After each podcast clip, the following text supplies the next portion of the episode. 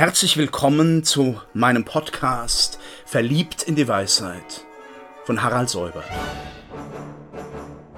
Sie hören heute einen Beitrag aus der Reihe Nachgedacht, eine kleine Geschichte des Denkens. Platon hat sich ein zweites Mal mit der Polis und der Gesetzgebung beschäftigt. In seinem Spätdialog Nomoi, die Gesetze. Das ist das dickste Werk, das er geschrieben hat, ein unglaublich umfangreiches Korpus für die Antike. Und da geht es nun darum, die Ideenpolis in die Geschichte und in die Konkretion der Zeit hinunterzuholen. Man könnte sagen, vieles, was dann später in der empirischen Politik, Wissenschaft des Aristoteles entwickelt wird, ist in den Nomoi da. Platon geht aus vom Gesetz, nicht von der Idee, sondern von dem gegebenen Gesetz. Es sind drei alte Männer, die hier handeln und reden. Alte Männer. Gesetzgeber brauchen Erfahrung. Äh, und die am längsten Tag des Jahres im Hochsommer einen Weg gehen in Kreta auf den Berg und sich fragen, wie können wir eine gute, eine beste mögliche Gesetzgebung geben, die aber eben realisierbar ist. Dieser Realismus des späten Platon hat viel zu tun mit den Historikern Herodot Thukydides. Er hat aber auch viel zu tun mit der alten kretischen, der minoischen Kultur. Er wurzelt sehr tief, könnte man sagen, im Ethos, in der Sittlichkeit. Also der Gesetzgeber erfindet nicht einfach etwas, das würde Utopie sein, sondern er prägt etwas. Die Nomoi sind einer der ganz wenigen Spätwerke Platons, in denen nicht Sokrates das Wort führt oder im Hintergrund steht, sondern in dem es ein Athener, ein Kreter und noch ein anderer sind, die da miteinander reden.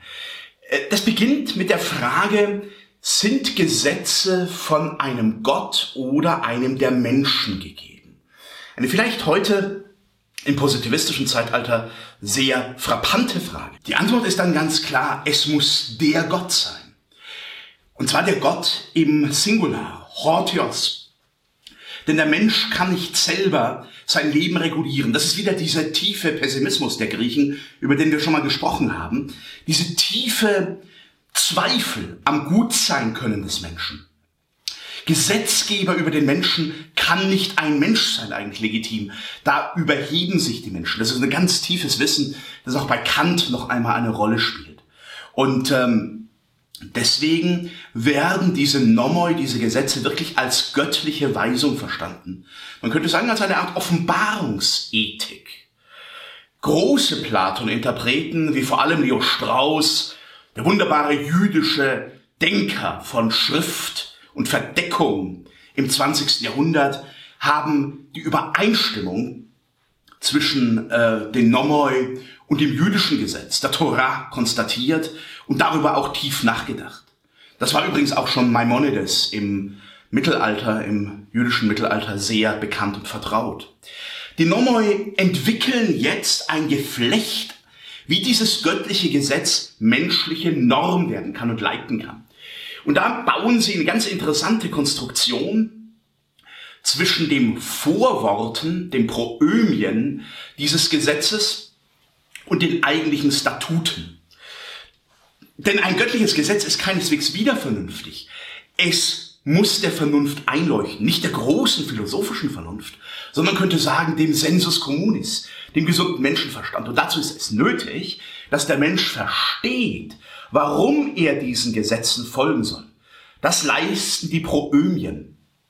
Da wird also etwa gesagt, warum man gesund leben soll, warum man sich des Rausches enthalten soll, warum man aber auch die Tapferkeit schon ganz aristotelisch als Mitte zwischen Feigheit und Tollkühnheit wählen soll, im Geist nach.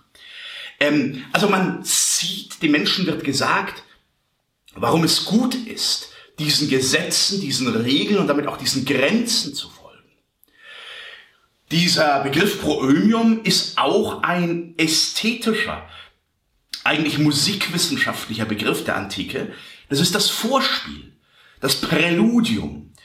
Und auf diese Proömien folgen dann die Statuten bis ins Strafrecht hinein, sehr drakonische oder drakontische Strafen, Das ist ja kritisch, das ist also schon äh, sehr massiv, auch was den Menschen äh, erwartet, wenn er dem guten Gesetz nicht folgt. Aber er weiß, warum es so ist.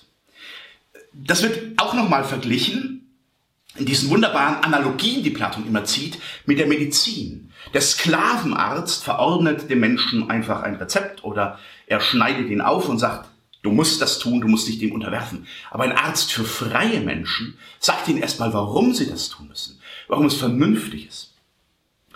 Dieses Geflecht ist also äh, dann entwickelt worden auf ganz verschiedene Ebenen des menschlichen Lebens. Man könnte sagen, das ist das platonische Gesetzbuch. Das hat privatrechtliche Elemente, es hat religionsrechtliche Elemente, es hat aber auch rituelle, ritualgesetzliche Elemente, auch hier durchaus eine Affinität zum jüdischen Gesetz, zum Deuteronomium, wie immer die, der Austausch in concreto erfolgt ist. Also schon Maimonides hat vermutet, äh, Platon hatte Verbindung zu den alttestamentlichen Propheten, da ging etwas hin und her, das können wir historisch nicht letztlich aufweisen, aber da ist eine große Berührung. Und dann ähm, steht letztlich, das ist etwas nochmal explizit anderes als beim bisherigen Platon, die Theologie an der Spitze der Pyramide der Nomoi. Weil ja Gott der Gesetzgeber ist, deshalb ist der Einblick in das Göttliche, in die göttliche Ordnung die höchste Disziplin. Es ist auch nochmal alles da, was wir kennen, platonische Dialektik, Ideenlehre. Aber über dem allen steht die Theologie. Und zwar als eine Lehre und ein Leben aus dem Göttlichen, als eine Unterstellung unter das Göttliche. Da haben wir, das wissen viele nicht, meine lieben Zuhörer, äh, da haben wir etwas, was dann bei Aristoteles als der Gottesbegriff oder Gottesbeweis des unbewegten Bewegers sehr prominent geworden ist in der Metaphysik haben wir eigentlich im Kern schon bei Platon. Er sagt nämlich, der Gott ist der Ursprung aller Bewegung. Er ist der Ursprung alles Seins und alles Werdenden und Vergehenden. Deshalb muss man diesen Gott in sein Denken und in sein Handeln aufnehmen als höchsten Grund, als letzten Horizont, aber auch als Anfang und Ursprung von allem. Ähm, dieser Gott ist selber von nichts anderem bewegt, aber er bewegt die Welt. Das heißt, er bringt die Welt hervor. Horteos, erstes Wort der Nomoi und Höhepunkt in der Begründungsstruktur. Deshalb sind die höchsten Gesetze auch die Religionsgesetze, aus denen sich das gesamte Ethos weiter ausformt. Ähm, man darf Religionsgesetze in diesem Sinne nicht als Heteronomie verstehen, sondern als ein Abbild dieser höchsten Autonomie, dieser höchsten Gesetzgebung, die im Göttlichen liegt. Und schauen Sie, das geht bis in die Präambula Fidei der großen neuzeitlichen Verfassungen, dass der Gottesbezug, die Gottesanrufung am Anfang eines Gesetzeswerkes steht, um sein Ethos, seinen Horizont zu prägen. Soweit reicht diese Linie. Ähm, kann man jetzt solche letzten Begriffe, letzten Ideen wie die Politeia auch im Licht der Nomoi aufrechterhalten oder sind die Nomoi eigentlich nur Empirie? Äh, Platon sagt etwas sehr Schönes. Er sagt, wir müssen immer nach dem Urbild schauen, um die Abbilder zu erfassen. Nach dem letzten und ersten, um das vorletzte zu erfassen.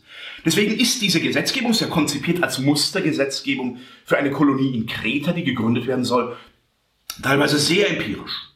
Da geht es um die Vermessung des Landes, da geht es um die Zuweisung der Dörfer, der Städte, um die Arrondierung, auch um die äh, architektonische Struktur einer Polis, mit der Akropolis im Zentrum bis hinein in den Hafen. Man hat also diese ganzen Kreise, auch die Nähe zum Gesetzgeber und die Ferne, die verschiedenen Menschenschichten da zusammen. Das ist alles sehr empirisch. Aber dahinter steht wirklich ein geordnetes Leben. Eigentlich die Vorstellung eines Kosmos, dass die Polis ein Kosmos im Kleinen ist, im Abbild ist. Und deswegen dieses, dieser Begriff, der dann auch bei Aristoteles eine große Rolle spielt, die Politik muss zeigen, wie das mögliche Beste aussieht. Nicht das ideal Gute, aber das mögliche Beste. Empirie, auch Kompromiss und eine wunderbare Idee im Hintergrund äh, kommen hier zusammen. Das ist eigentlich der Geist der Gesetze. Ich zitiere hier einen Denker, den wir dann auch noch kennenlernen werden, Montesquieu, ähm, der in der Neuzeit das Buch geschrieben hat über den Geist der Gesetze, de l'esprit des lois. Der Geist der Gesetze verbindet eigentlich die Empirie des Zusammenlebens, die Regularien mit diesen höchsten Zielen eines guten Lebens. Und er verbindet damit Notwendigkeit und Freiheit. Der Mensch ist immer nur unter Notwendigkeitsbedingungen frei. Aber in diesen Bedingungen und wenn er sie anerkennt und zugleich gestaltet, ist er wirklich frei. In einer sittlichen Freiheit, nicht in einer abstrakten Willkürfreiheit.